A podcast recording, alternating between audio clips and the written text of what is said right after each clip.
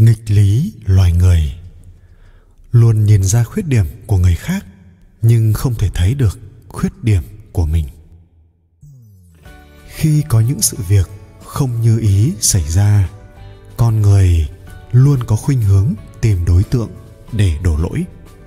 Đó có thể là vợ, là chồng, là con cái, nhưng phổ biến nhất là hoàn cảnh. Chúng ta gọi những đối tượng bên ngoài là những nguyên nhân làm cho ta khổ. Nhưng kỳ thực, nguyên nhân làm ta khổ nhiều khi lại chính ở cái sự không chấp nhận được, hay nói cách khác là sự chấp nhận số phận của ta. Còn những sự việc đã xảy ra chỉ đơn thuần là những việc không như ta kỳ vọng mà thôi.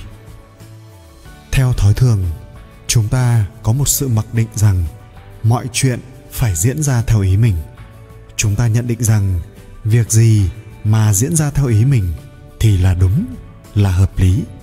Còn ngược lại thì sai, là bất hợp lý. Chính vì quen đánh giá như vậy nên khi một sự việc bất như ý xảy ra thì chúng ta cảm thấy rất khổ và lập tức muốn chống lại nó. Tương tự, chúng ta luôn mong người khác cư xử đúng theo ý mình, đúng với sự kỳ vọng của mình nên khi ai đó cư xử không phù hợp với sự trông đợi của ta, thì chúng ta cảm thấy khó lòng mà chịu đựng nổi. Điều này được thể hiện rõ rệt trong những mối quan hệ gắn bó và thân thiết của chúng ta. Càng thân thiết thì chúng ta lại càng có xu hướng đặt nhiều kỳ vọng vào việc người thân của ta phải làm cho ta hài lòng, phải luôn mang đến hạnh phúc cho ta nhưng kỳ thật thì đâu có ai làm được như vậy. Không có ai luôn luôn đáp ứng được mọi sự kỳ vọng của chúng ta. Chưa kể, họ cũng có những quan điểm, những giá trị sống, những nỗi khổ, niềm đau và những hoài bão riêng của họ.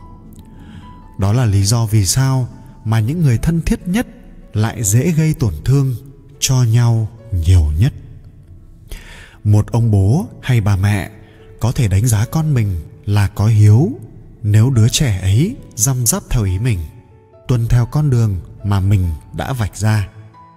Nhưng nếu vẫn là đứa trẻ ấy với những giá trị đạo đức ấy mà lại lựa chọn một con đường khác để được sống trọn vẹn với đam mê và hoài bão của mình, thì lại dễ bị cột cho một cái mác bất hiếu từ những vị phụ huynh thiếu cảm thông.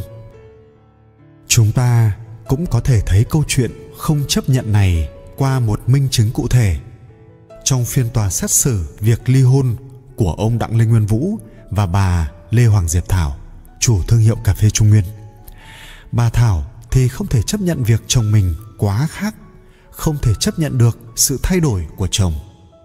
Ông vũ cũng không chấp nhận được những việc vợ làm. Ông muốn vợ phải sám hối, phải biết tu tập ai cũng thấy mình có lý, ai cũng cảm thấy bị tổn thương. Chúng ta cứ làm khổ nhau bởi những sự kỳ vọng ấy, trong khi chính tâm tư, ý thích của bản thân mình cũng còn sớm nắng chiều mưa, cũng thay đổi liên tục. Khi không thể chấp nhận, chúng ta bị mắc kẹt trong nỗi thất vọng, bất an và lo sợ. Chúng ta trở nên phán xét, chỉ trích và thậm chí là muốn loại trừ ngay đối tượng hay hoàn cảnh mà mình không vừa lòng. Lúc này, chúng ta không thể nhìn nhận vấn đề hay đánh giá người khác một cách trung thực nữa. Cách nhìn của chúng ta bị bóp méo trong sự cố chấp của mình. Vì thế mà, cách giải quyết vấn đề của chúng ta vào lúc này thường chỉ đem lại sự đổ vỡ và thất bại mà thôi. Xưa nay chúng ta thường đồng nghĩa sự chấp nhận với nhu nhược, yếu đuối và thất bại. Nhưng sự chấp nhận đúng đắn phải dựa trên cơ sở của tình thương và trí tuệ. Nó cho phép chúng ta được an bình, thấu hiểu, sáng suốt. Và từ đó, chúng ta có thể phản ứng với vấn đề một cách thích hợp hơn. Khi biết cách chấp nhận, ngay lập tức chúng ta được giải thoát khỏi sự chiến đấu nội tâm để chống lại sự bất như ý mỗi ngày. Chúng ta không còn bị trói buộc bởi những cách nhìn chủ quan và có khả năng mở lòng để đón nhận những điểm khác biệt, những góc nhìn đa chiều và từ đó có thể đưa ra những giải pháp tốt nhất. Cho nên, chấp nhận là cách duy nhất để cho sự thay đổi tích cực có thể xảy ra. Để chấp nhận được một người đúng như cách mà họ đang là, chúng ta cần phải có một tình thương lớn và một sự hiểu biết sâu sắc. Điều này không dễ vì nó cần có thời gian để nuôi dưỡng, huân tập.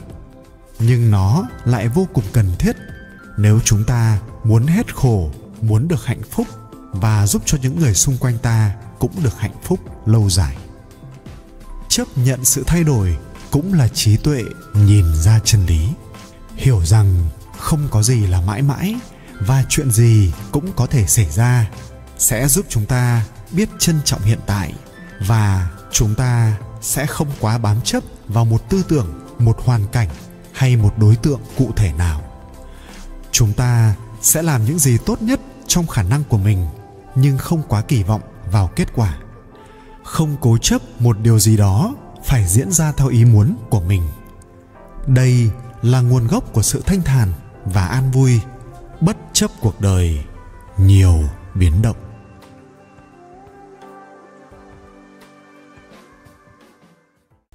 Con người muốn được phúc báo lâu dài, hãy chịu khó tích phúc bằng những việc làm này.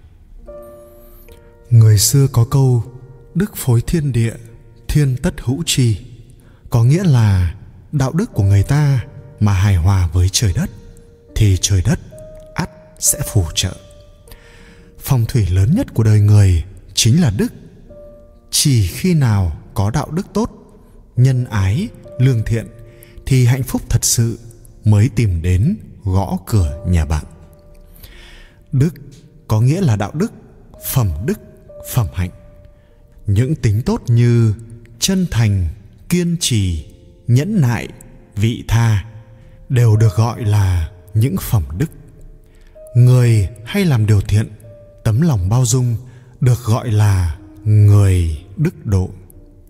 Trong xã hội xưa kia dù là bình dân, bá tánh, quan lại hay kẻ làm vua đều phải biết tu dưỡng đạo đức. Điều đó đủ để thấy rằng một chữ đức đã gồm thâu lại tất cả những phẩm chất tốt đẹp của con người. Có một câu nói rằng, âm dương phong thủy hữu thiện chủ, thử đạo tà dâm nan hữu phúc, cực thiện chi gia hữu dư khánh, đức phối thiên địa, thị chân đồ có nghĩa là phong thủy âm dương chỉ dành cho người sống thiện. Những kẻ gian tà, mưu mô thì khó mà có phúc. Những người ở lành thì sẽ dư giả. Đức hòa hợp với trời đất là con đường đúng đắn nhất. Mặc dù ngày nay đức không còn được coi trọng như trước kia, nhưng điều đáng quý là thi thoảng chúng ta lại có dịp thốt lên một câu rằng tài đức vẹn toàn. Có tài mà không có đức thì sẽ gây họa loạn cho xã hội. Có người nói rằng có đức mà không có tài thì cũng vô dụng mà thôi. Nhưng không hẳn là thế. Có đức, tất sẽ có tài. Nếu không phải cái tài ở phương diện kỹ thuật thì sẽ là cái tài khiến người khác mến phục, tin tưởng. Bởi vì đức chính là tiêu chuẩn để con người chúng ta nhận định tốt, xấu, phân biệt đúng sai. Chính vì thế, có đức, tất là có tài. Chính vì thế, có đức là có tất cả. Những việc làm tích đức. Một, tích đức từ việc cho người khác sự thuận lợi. Cho người khác được lợi cũng chính là làm lợi cho mình. Thời điểm người khác cần bạn nhất, hãy sẵn sàng cho họ một bờ vai để nương tựa. Suy nghĩ cho người khác cũng chính là suy nghĩ cho bản thân mình. Hai, tích đức từ việc hiểu người khác. Mọi người, ai cũng mong muốn người khác hiểu và thừa nhận mình. Hiểu người khác cũng chính là một cách đem lại lợi ích cho người khác. Ba, tích đức từ việc giúp đỡ người khác. Ở vào thời khắc quan trọng ai mà lại không hy vọng có người giúp đỡ mình lòng tốt sẽ luôn luôn được người khác khắc sâu nhớ kỹ khi giúp đỡ người khác cũng phải tìm cách để đối phương vui cười mà tiếp nhận 4. Tích đức từ việc biết cảm ơn người. Cảm ơn là một cách ngợi ca cuộc đời. Trong cuộc sống, lời cảm ơn kịp thời sẽ khiến mọi người thân thiện với nhau hơn. Cảm ơn đối thủ là một cách thể hiện của người có trí khí. 5. Tích đức từ đôi tay. Học cách ca ngợi, vỗ tay tán thưởng người khác. Mỗi người đều cần tiếng vỗ tay của người khác bởi vì ủng hộ khen ngợi người khác là điều cần có ở mỗi người không biết vỗ tay khen ngợi người khác thì đời người thực sự quá nhỏ hẹp cho người khác tiếng vỗ tay, kỳ thực là cho chính bản thân mình 6. Tích đức từ lòng nhân ái của bản thân. Mỗi người đều nên tu dưỡng lòng nhân ái trong mình. Bởi người có tấm lòng nhân ái luôn sống nhẹ nhàng mà lại dễ dàng nhận được sự hợp tác từ người khác. 7. Tích đức từ lòng lương thiện. Không có ai là không muốn làm bạn, làm hàng xóm hay hợp tác với người có tấm lòng lương thiện. Người lương thiện có thể thu phục người khác, chớ thấy việc thiện nhỏ mà không làm. 8.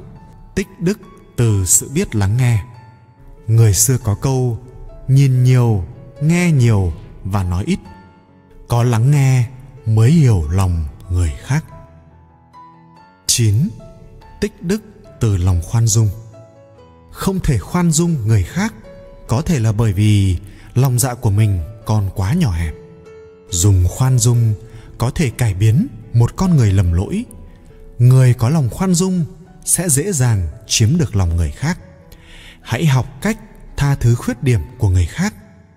Đôi khi, một quan hệ tốt đẹp là có được từ lòng khoan dung.